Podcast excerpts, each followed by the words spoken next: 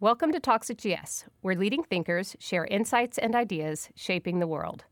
This session of at GS was recorded before a live audience.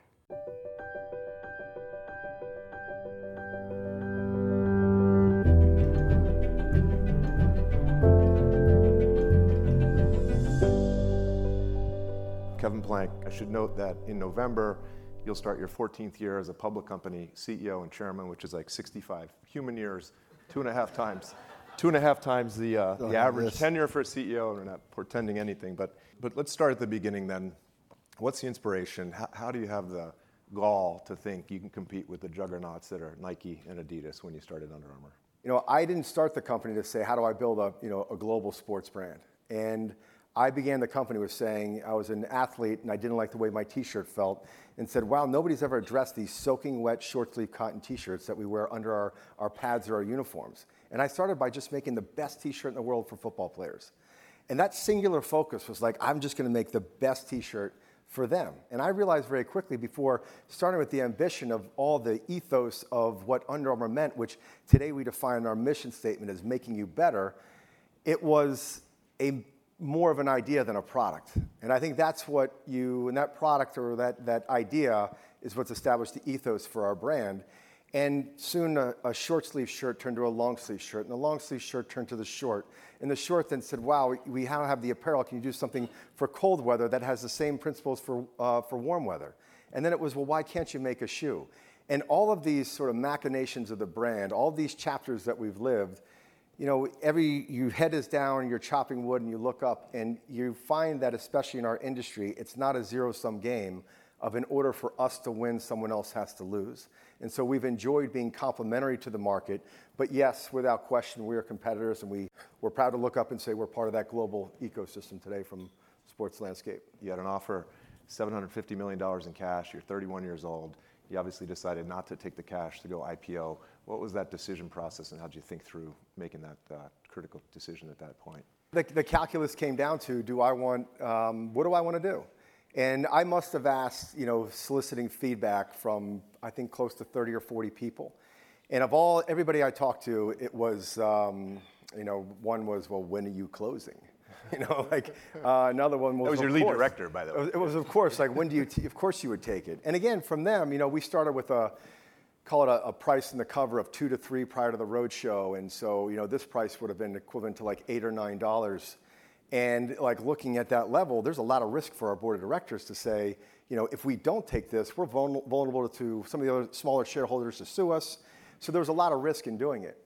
Um, but I think the, the moral in the story comes to um, as I solicited feedback, again, all but four people said to me, well, of course you would sell the company. And the one was um, my CFO at the time, a guy named Wayne Marino, who'd, who'd come from Nautica and had just been sold to uh, VF, and he kind of knew what that world was like. And he's like, I, I, I think we just got runway. I, I wouldn't do it. And it was coming from him. I thought it was, yeah. he had a ton to gain if he did it, and he had a ton of risk if he, if he suggested not to. Uh, the second was a guy that I worked with, the first guy in our commercials. He's better known as Big E, um, who played nine years in the NFL, but he looks famous, but he's not famous. it's for, I wish, we, had. I wish we had a picture. He'd get stopped for being the Under Armour guy in the airport and things. But, but anyway, he's, uh, and he still works with us today. He's a terrific partner. And he was just like, man, we just, uh, he's like, you've got to, what he said was, he's like, you know, we've got, a, we've got a song. There's a song in our head, and, and the world deserves to hear that music. And it was like, that was, um, the third was uh, my largest customer, which was Ed Stack of Dick's Sporting Goods. And he simply said, you know, he's like, Kev, for me, it was never about the money. And at that point, you're always like, oh, you're just saying that. you think we'll be a better partner. Um, but he meant it. He really did. And I think that comes through. And, you know, Ed is, you know, we've been standing there as, you know, 14 years public together, or 16 for him. Um, and the last was my wife. And I just asked her, I said, uh, I said, what do you think? And she just sort of said, like, but Kevin, you love Under Armour. You know, why would you, why would you do that? And it was sort of that, that um, it was that, I guess, understanding of like, what do you want to do? And it was a combination of there was more to do. I did believe we had more runway. I mean, the fiduciary obligation I feel is that if I was ever offered a dollar amount greater than what I felt that I could build the company to, it was my obligation to sell it, not some you know personal quest. And so I feel like I've always lived that. But um, you know, I look back 14 years and we've seen the peaks and valleys, and we've been in the arena, and that is it. Resilience is like the most, like you're not going to have all great days, you know, and you need to prepare yourself for that. And, um, and that's not a bad thing. It's like it is part of what tests you. But nobody like says, I really love it and I love the fight. Like, yeah, you love those things, but you like to win. And uh, you always want to have the line of sight to some ability to make sure you capture that. You went from I don't want to say ragtag, but you went from a, a, a group of sort of scrappy, some, some roommates, some yeah. fellow players, to, to now you've got to institutionalize the business. You've got to transform it in these later years. How, how, do you, how do you manage the balance of bringing in tenured professionals with that culture of go fast, go hard, go, go go immediately? I mean, I think it leads from the other, the, the, first question, which is, you know, tell about a team. Is you've got to be careful of making aligning yourself with the business. It's important because people need to know the buck stops here. Um, that's really critical. Investors are they're buying into the person. And your management teams, they'll turn and they'll move over. And I look at our, our existing team today. Of our top 12 in our company, and uh, we've got about uh, a third or four executives, uh, four to five years or less. A third, four executives, you know five to 10 years uh, between that scale, and about a third, four executives, you know, 10 years plus.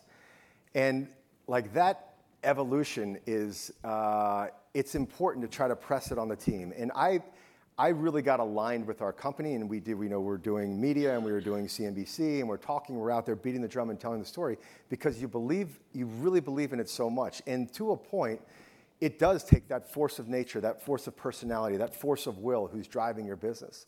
And then you get to a point as we've gotten larger, it is about the process.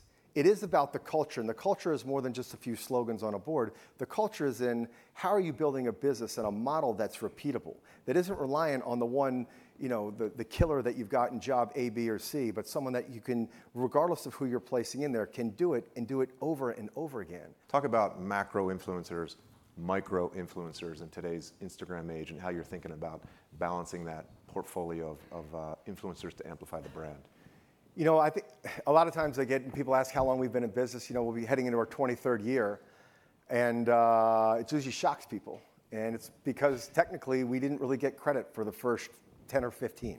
And and um, but we've sort of we've seen the evolution of where it was. Look, you you you you know, you made a commercial, you know, it started with once in the fall and it sort of inspired and it carried through and, you know, product and momentum would just sort of drag us through the year every year.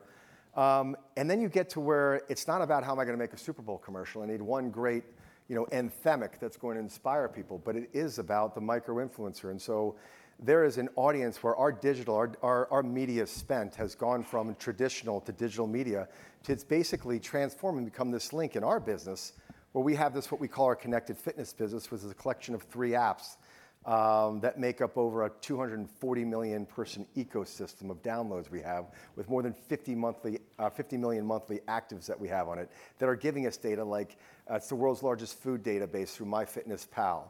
Um, what we have with uh, uh, Map My Run and tracking exercise workouts, but it's 14 billion foods logged. It's a, a billion and a half workouts logged every year. And there's this vision and dream of like, how can we actually be a benefit to the consumer where they're coming to us where literally their job and expectation of our brand is to make them better. So the dynamic has shifted from a high dollar, how do we spend and just get The Rock? And there's nothing wrong with having The Rock with 110 million Instagram followers. And that's very powerful as a partner. But just because The Rock posts something doesn't mean it sells either. it's like you don't forget to tell the story. The product has to be excellent. It has to fit the DNA of the brand. It has to be the best, and you have to tell the story.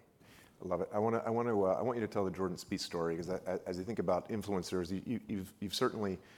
What's the proposition to the athlete? Why Under Armour? And I think as, as you've thought about, and I think Jordan's a great example of, uh, uh, of that that sort of underdog mentality that's going to represent the brand.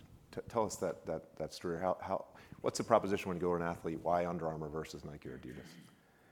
I mean, some athletes. Jordan was an athlete growing up. He was a baseball player, and he loved football, and he, you know, loved basketball. And his brother played basketball at Brown University, and he's a, he was a competitor. And when we went and, um, and the reason that we actually got to Jordan Spieth is because we'd spent about two years. This is back in 2012, um, going after a golfer by the name of Rory McIlroy.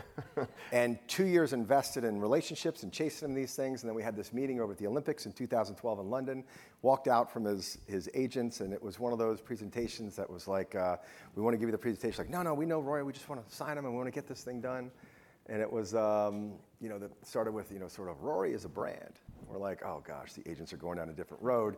And, and within moments, the deal went from we can sign Rory to Nike came in and offered him twice as much money as we had on the table. And we were outsized. The next year, we were about a 2 billion, a little more than a $2 billion company.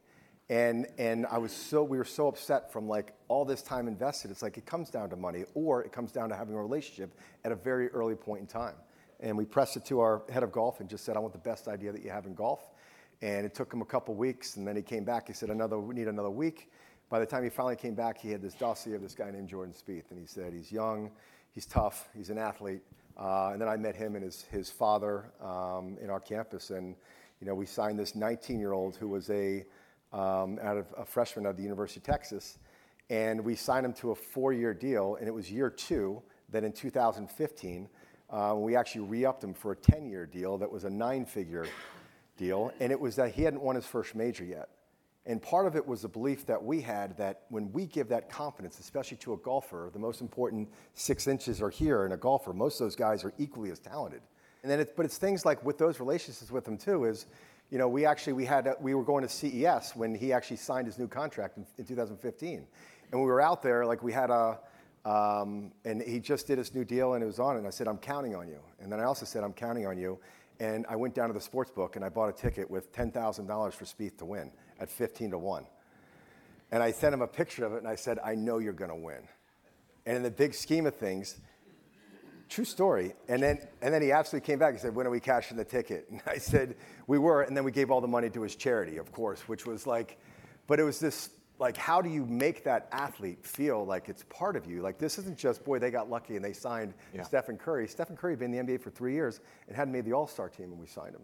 And so I believe as much as us pushing for Stephen to come be the face of Under Armour basketball was as much about um, um, helping establish his belief as yeah, well. Like yeah. he's an excellent basketball player, and it's not because of Under Armour, but it certainly doesn't hurt when we say we are we need you to be our face, and you're going to go against KD, and you're going to go against LeBron, and we're going to have you as our uh, stalwart. And he absolutely lived up to that in every bit of it. Step step back in time. You're an entrepreneur in this audience. What what, what looking back do you know now you wish you'd known then? I would, I would appreciate the great years.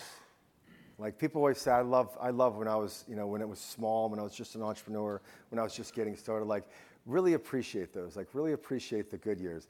The bad years can really be horrible. like, um, but you find silver linings in all of them. And, and, and I wouldn't take any of it for granted either. You know, there's things as a large company with, you know, we've got 41 offices now and 14 and 14,000 plus employees. And you look at that sort of expansion, and it's great when you're young and you're an entrepreneur. You can walk in the office and you can affect the culture and the vibe in that office every day, and it begins to feed off you. And it's almost a double-edged sword. You want to be careful with it because you want to make sure that where that does need to rely on the principal, on, the founder, on the on the center of what the brand is meant to be because you're constantly defining and redefining.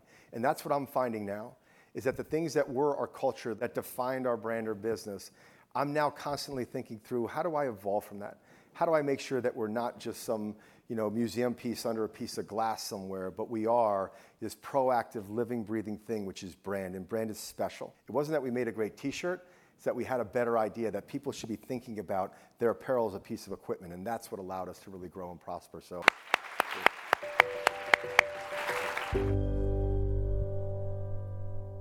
This podcast was recorded on October 18th, 2018. This podcast should not be copied, distributed, published, or reproduced in whole or in part, or disclosed by any recipient to any other person. The information contained in this podcast does not constitute a recommendation from any Goldman Sachs entity to the recipient. Neither Goldman Sachs nor any of its affiliates makes any representation or warranty, express or implied, as to the accuracy or completeness of the statements or any information contained in this podcast, and any liability therefore, including in respect of direct, indirect, or consequential loss or damage, is expressly disclaimed. The views expressed in this podcast are not necessarily those of Goldman Sachs, and Goldman Sachs is not providing any financial, economic, legal, accounting, or tax advice or recommendations in this podcast. In addition, the receipt of this podcast by any recipient is not to be taken as constituting the giving of investment advice by Goldman Sachs to that recipient, nor to constitute such person a client of any Goldman Sachs entity.